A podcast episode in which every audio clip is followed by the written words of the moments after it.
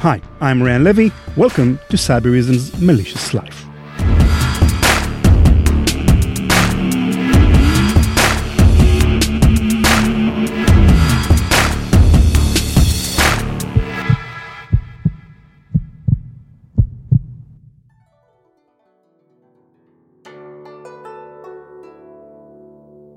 At the turn of the 18th century Japan lived a merchant's son named Yumiji Sumiya.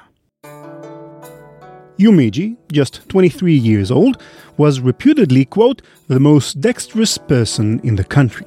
And so, when he told his father, Yuzamon, that he wanted to travel to Kuriyama to examine the rice markets there, Yozemon collected all the money he possessed, gave Yomiji 600 ryo of gold, and dispatched his son to Koriyama. Nate Nelson, reading from Kumaje Una Amigasa, written in 1706. As soon as Yomiji arrived at the wholesaler in Koriyama, he started a money changing business. For context, rice wasn't merely Japan's most crucial good, it was a means of exchange, a currency. Some, including samurai, were paid with it. Brokers used it as the basis for financial instruments, like loans. Yumiji wasn't so much entering the food industry, he was joining his era's Wall Street. And like Wall Street, there were already seasoned traders doing everything they could to make a profit when he got there. Yumiji was at an immediate disadvantage, but dexterous as he was, he came up with a plan for how to beat the market. In order to get information about daily prices at the rice exchange, Yomiji hired a regular express manager and another manager. A minute after the rice exchange started the business of the day in Osaka, the second manager, wearing a red hat and red gloves, ran like a flying bird and arrived at the Kuragari Pass. He stood by a landmark pine tree and tried to regain his breath. If he raised his left hand by one degree, it meant the rice price increased by one bu of silver. If he raised his right hand by one degree, it meant the rice price decreased by one bu of silver.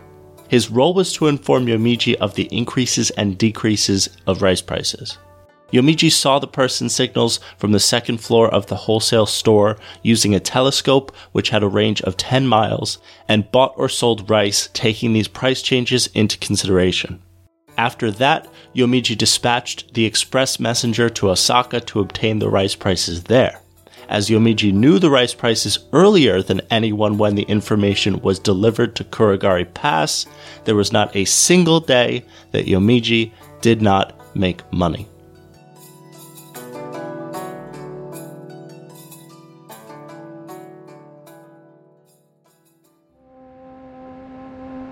In any trading market, at any time in history, no matter where you are, the most important thing you can possess isn't actually money or influence or anything like that.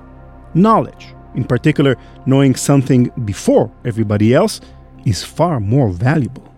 Imagine knowing what was going on with mortgage backed securities or Bernie Madoff prior to 2008 or realizing the true potential in Amazon and Apple back in the 90s? Or what if you knew in 2010 what was going to happen to Bitcoin?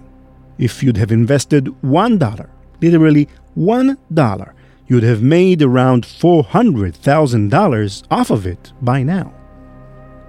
Our episode today is about the technologies that transmit market information and the length at which traders are willing to go to get it before anyone else.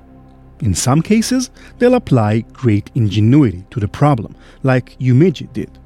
In others, they'll use manipulation, hacking into these technologies to gain an unfair advantage and make a fortune along the way.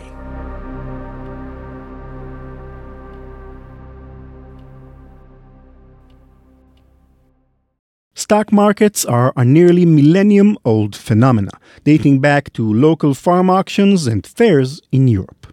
Gradually, businessmen realized the value in spreading their operational networks, obtaining pricing information from far distances, which may, in the end, provide opportunity for profit.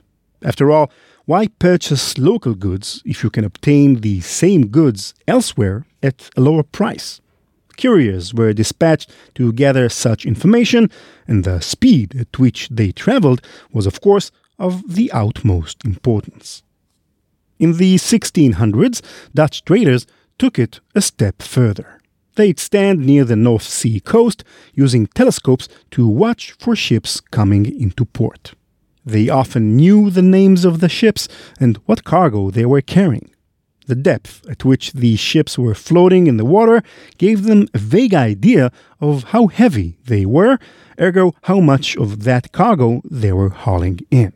According to supply and demand, lots of new supply triggers lower prices and vice versa. These financial astronomers would then rush to place buy or sell orders hours before everyone else got word of the new shipments. For centuries, then, long before there was a Tokyo Stock Exchange or a New York Stock Exchange or even a New York, traders have utilized whatever technology they had at their disposal to gain an information advantage over their competitors. But that was the game. These traders were resourceful, clever, but lawful. Yumeji certainly did trick everyone, as the author of Kumaje Una Amigasa noted. Other merchants had no idea about this scheme. They gave Yomiji the nickname Forecasting Yomiji, and rice prices in Koriyama came to be greatly influenced by Yomiji's transactions. But it was ingenuity that earned him his fortune, not cheating. In 1834, two brothers came up with a plan for how to cheat the stock market and obtain data at the expense of everybody else. They managed to pull it off by hacking into a bona fide long distance communications network using a strangely familiar method, which many people consider to be the first ever telecommunications hack.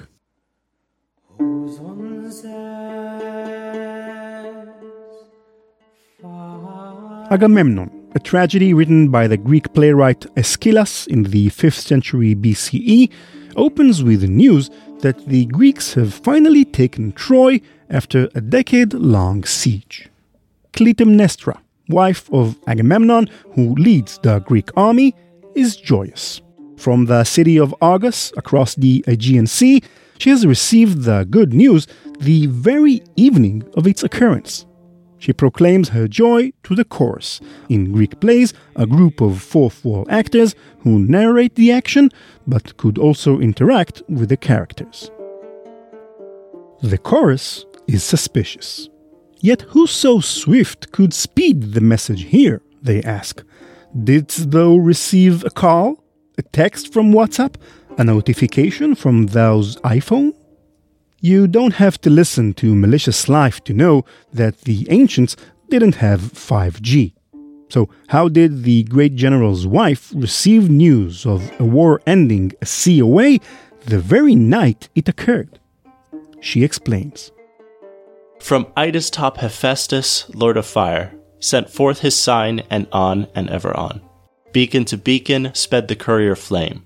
Flame after flame along the course ordained, and lo, the last to speed upon its way, sights the end first and glows unto the goal. And Troy is taken, and by this sign my lord tells me the tale, and ye have learned my word.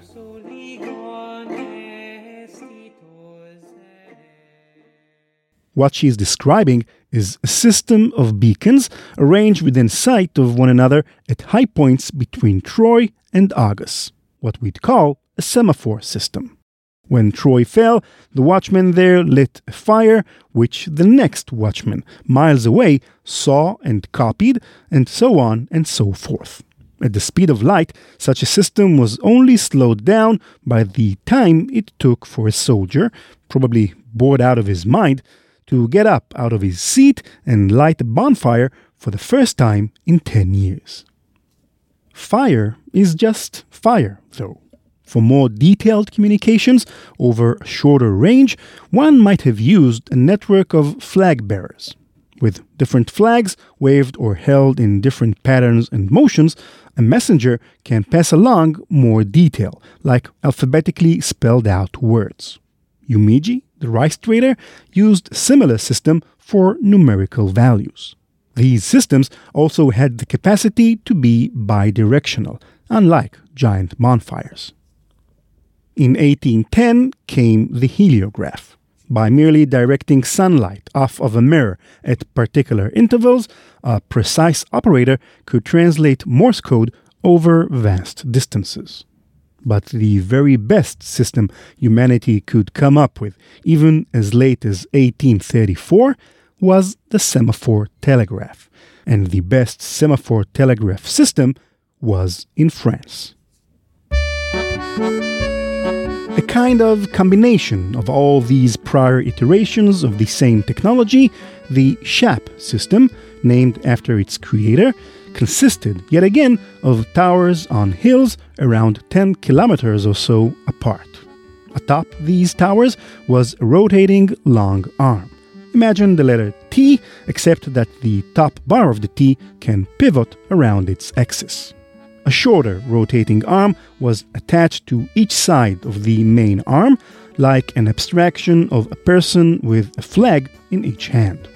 The short arms could be arranged in one of eight positions each, and the long arm one of four, with some exceptions, leading to nearly 200 different possible combinations in all.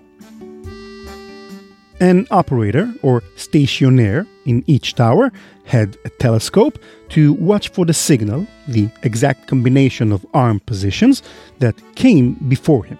A second operator could replicate the signal for the next tower in line.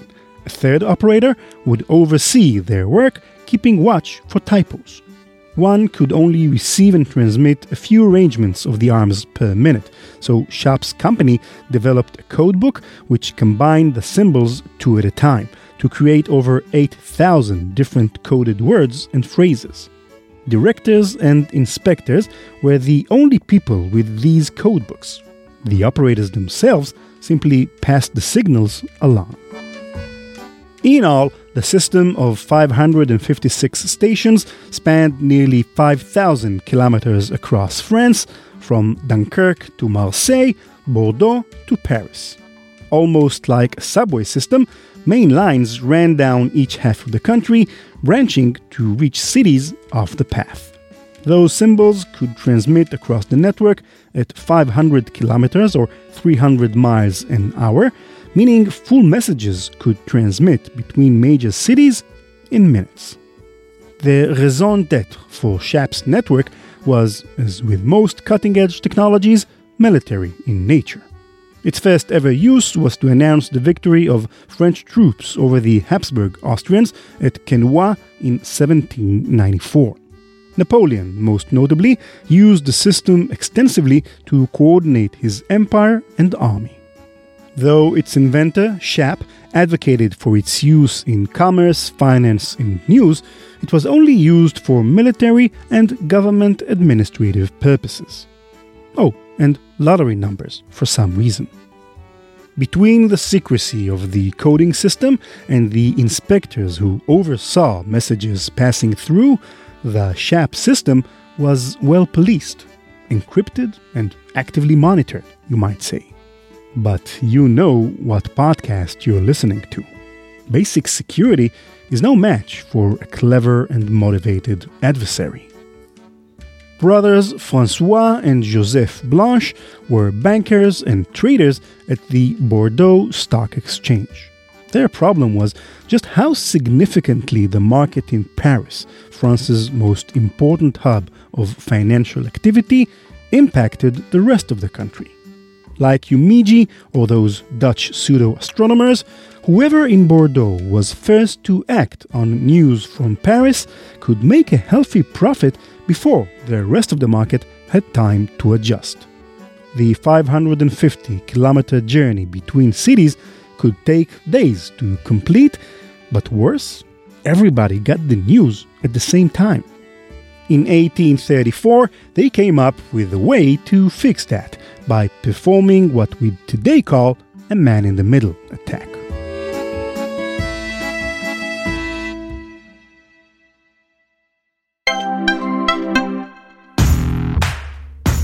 The best strategy for organizations to avoid becoming a victim of ransomware is to prevent the attack from being successful in the first place. Cybereason remains undefeated in the fight against ransomware because it moved beyond alerting to deliver an operation centric approach that detects and prevents ransomware attacks at the earliest stages of initial ingress and lateral movement. The Cybereason predictive response capability disrupts ransomware attacks prior to data exfiltration and long before the ransomware payload can be delivered. Visit cybereason.com to learn more about predictive ransomware protection and how your organization can realize both increased efficiency and efficacy through an operation centric approach to security operations.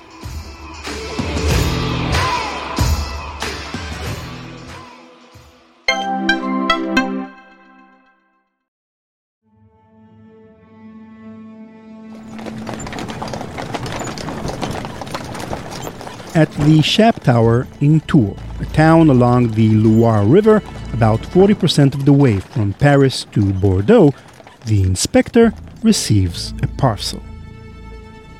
Inside the package is clothing. An odd place to be delivered clothing, perhaps, but whatever. The clothing is wrapped in a white paper or gray. The inspector knows what that means. The tower, 10 kilometers or so ahead of them, forwards a message. One of the operators at Tours receives it. The inspector reviews it, interprets it according to his official codebook, removes any errors, and instructs his operator what to pass on as his job. Minutes later, the Chappe Tower in Bordeaux receives the message. The first part of it comes through, then a backspace an error was made. It's scratched from the official record and the message continues on. But not before a person waiting in Bordeaux catches a glimpse of the redacted error and takes note of it. By paying off a key few people along the line, the man in Paris who sends the parcel, the inspector in Tours, and the man watching for the error code in Bordeaux, the Blanche brothers were able to inject their own code into the government's communications system without it showing up on the final record. That code, indicated by the color of the wrapping paper and translated via the error positions, indicated whether the market in Paris was up or down, outpacing the public news by hours and even days.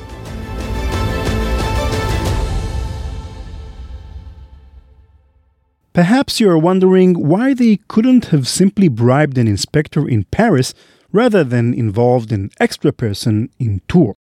Well, the Blanche brothers had thoroughly scoped out the network they were hacking. In Tours, as with other major hubs, there was an inspector whose job was to read, interpret, and remove errors before passing the message onward towards Bordeaux. The Blanche's malicious steganography would have been corrected too soon.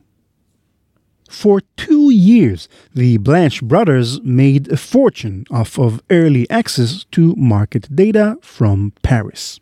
According to some accounts, it ended when one of the co conspirators tried to find someone to take his place while he was away. The recruit didn't comply and informed the authorities. According to legend, though, the conspirator was simply riddled with guilt and revealed all while laying on his deathbed. The Blanches and their co conspirators were arrested and put to trial. But upon reviewing the case, it became clear they hadn't broken any explicit laws. The government hadn't thought to make such tampering with the Chappe system illegal. In 1837, the two brothers were acquitted. They not only walked away free, but they got to keep all the money too.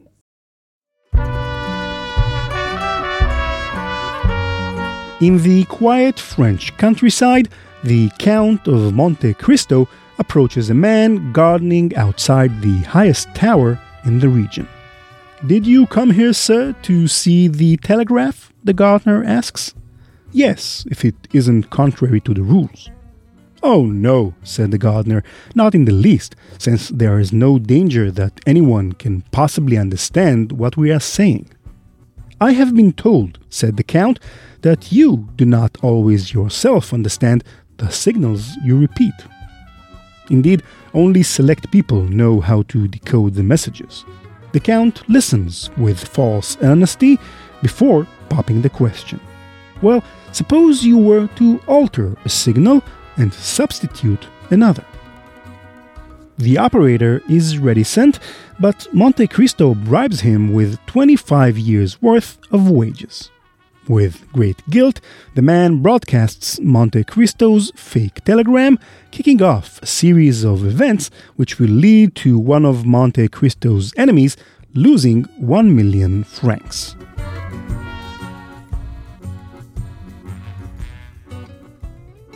Alexander Dumas may have taken inspiration from the Blanche brothers, who hit the tabloids in his home country shortly before he began working on the Count of Monte Cristo. Of course, he did change one crucial detail in the story, probably because by the time he published 1844, the Chappe system was old news. It's been the very same year the Blanche brothers were acquitted for their hack 1837 that two inventors filed a patent for the first ever telegraph. The impact telegraphs had on stock markets was seismic. Previously, if you weren't hacking a sensitive government semaphore network, you were using couriers, or maybe in some cases telescopes, to get market data as fast as possible. That meant hours if you were at any reasonable distance from the action, or days if you were in another city. With a telegraph, minutes at most.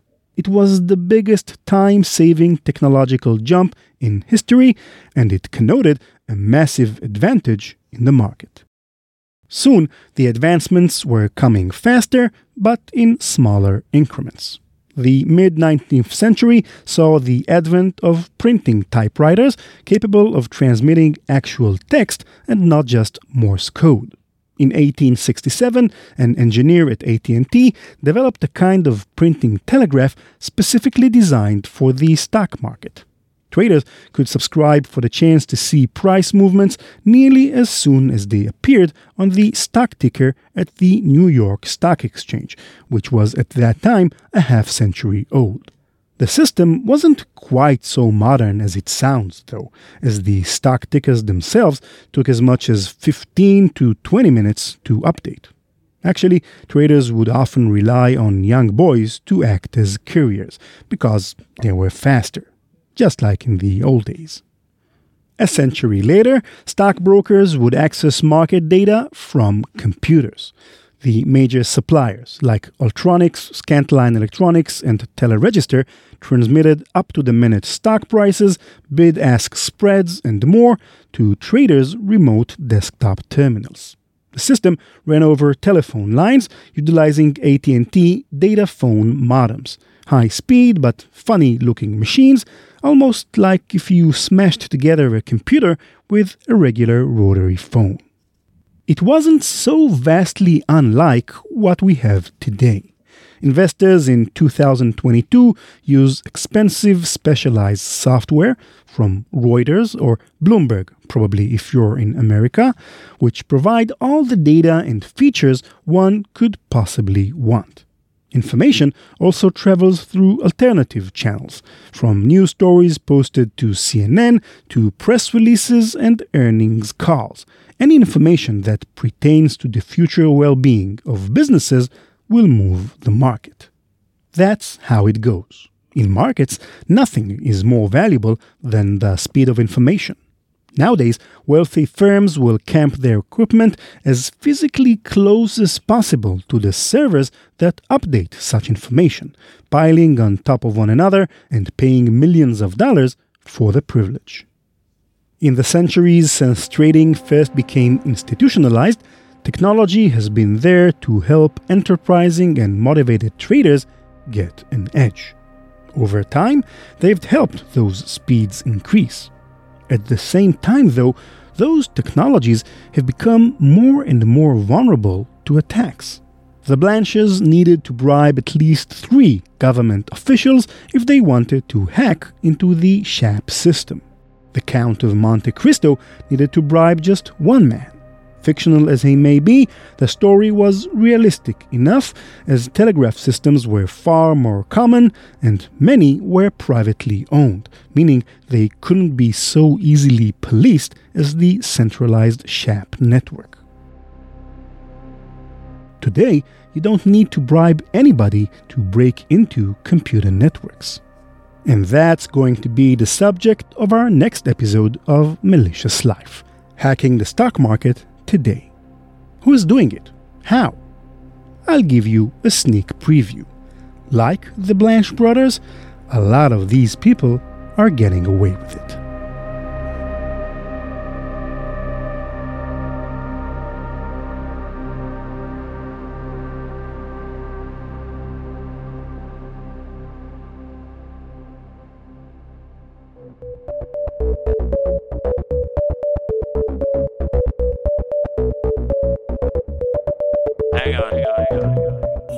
That's it for this episode. Thank you for listening. As some of you who follow Malicious Life on Twitter probably already know, last week was a very good week for us. Malicious Life won the Best Podcast in the Technology category in the People's Choice Podcast Awards. The People's Choice, if you're not familiar with it, is an annual event taking place as part of the International Podcast Day since 2005. The participating shows are nominated by the public, and the winning podcast in each category is selected by a committee made up of journalists, podcast thought leaders, legacy podcasters, and the award's sponsors. Although Malicious Life did win a similar award a few months ago, this one is particularly exciting because it's the first major award we won so far. I've heard that we're even supposed to get a nice statuette although I know Hadass is already planning to swipe it and place it at her desk. No way, Hadass. You hear me? You'll have to pry it from my cold, dead hands.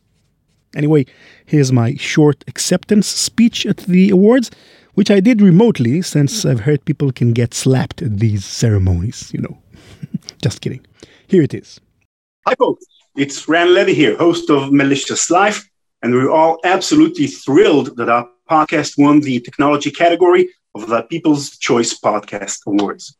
The past five years since we started Malicious Life have been a wild ride. We got to meet so many interesting people from the cybersecurity community, record interviews in conferences, and I even got to interview Steve Wozniak, my personal idol.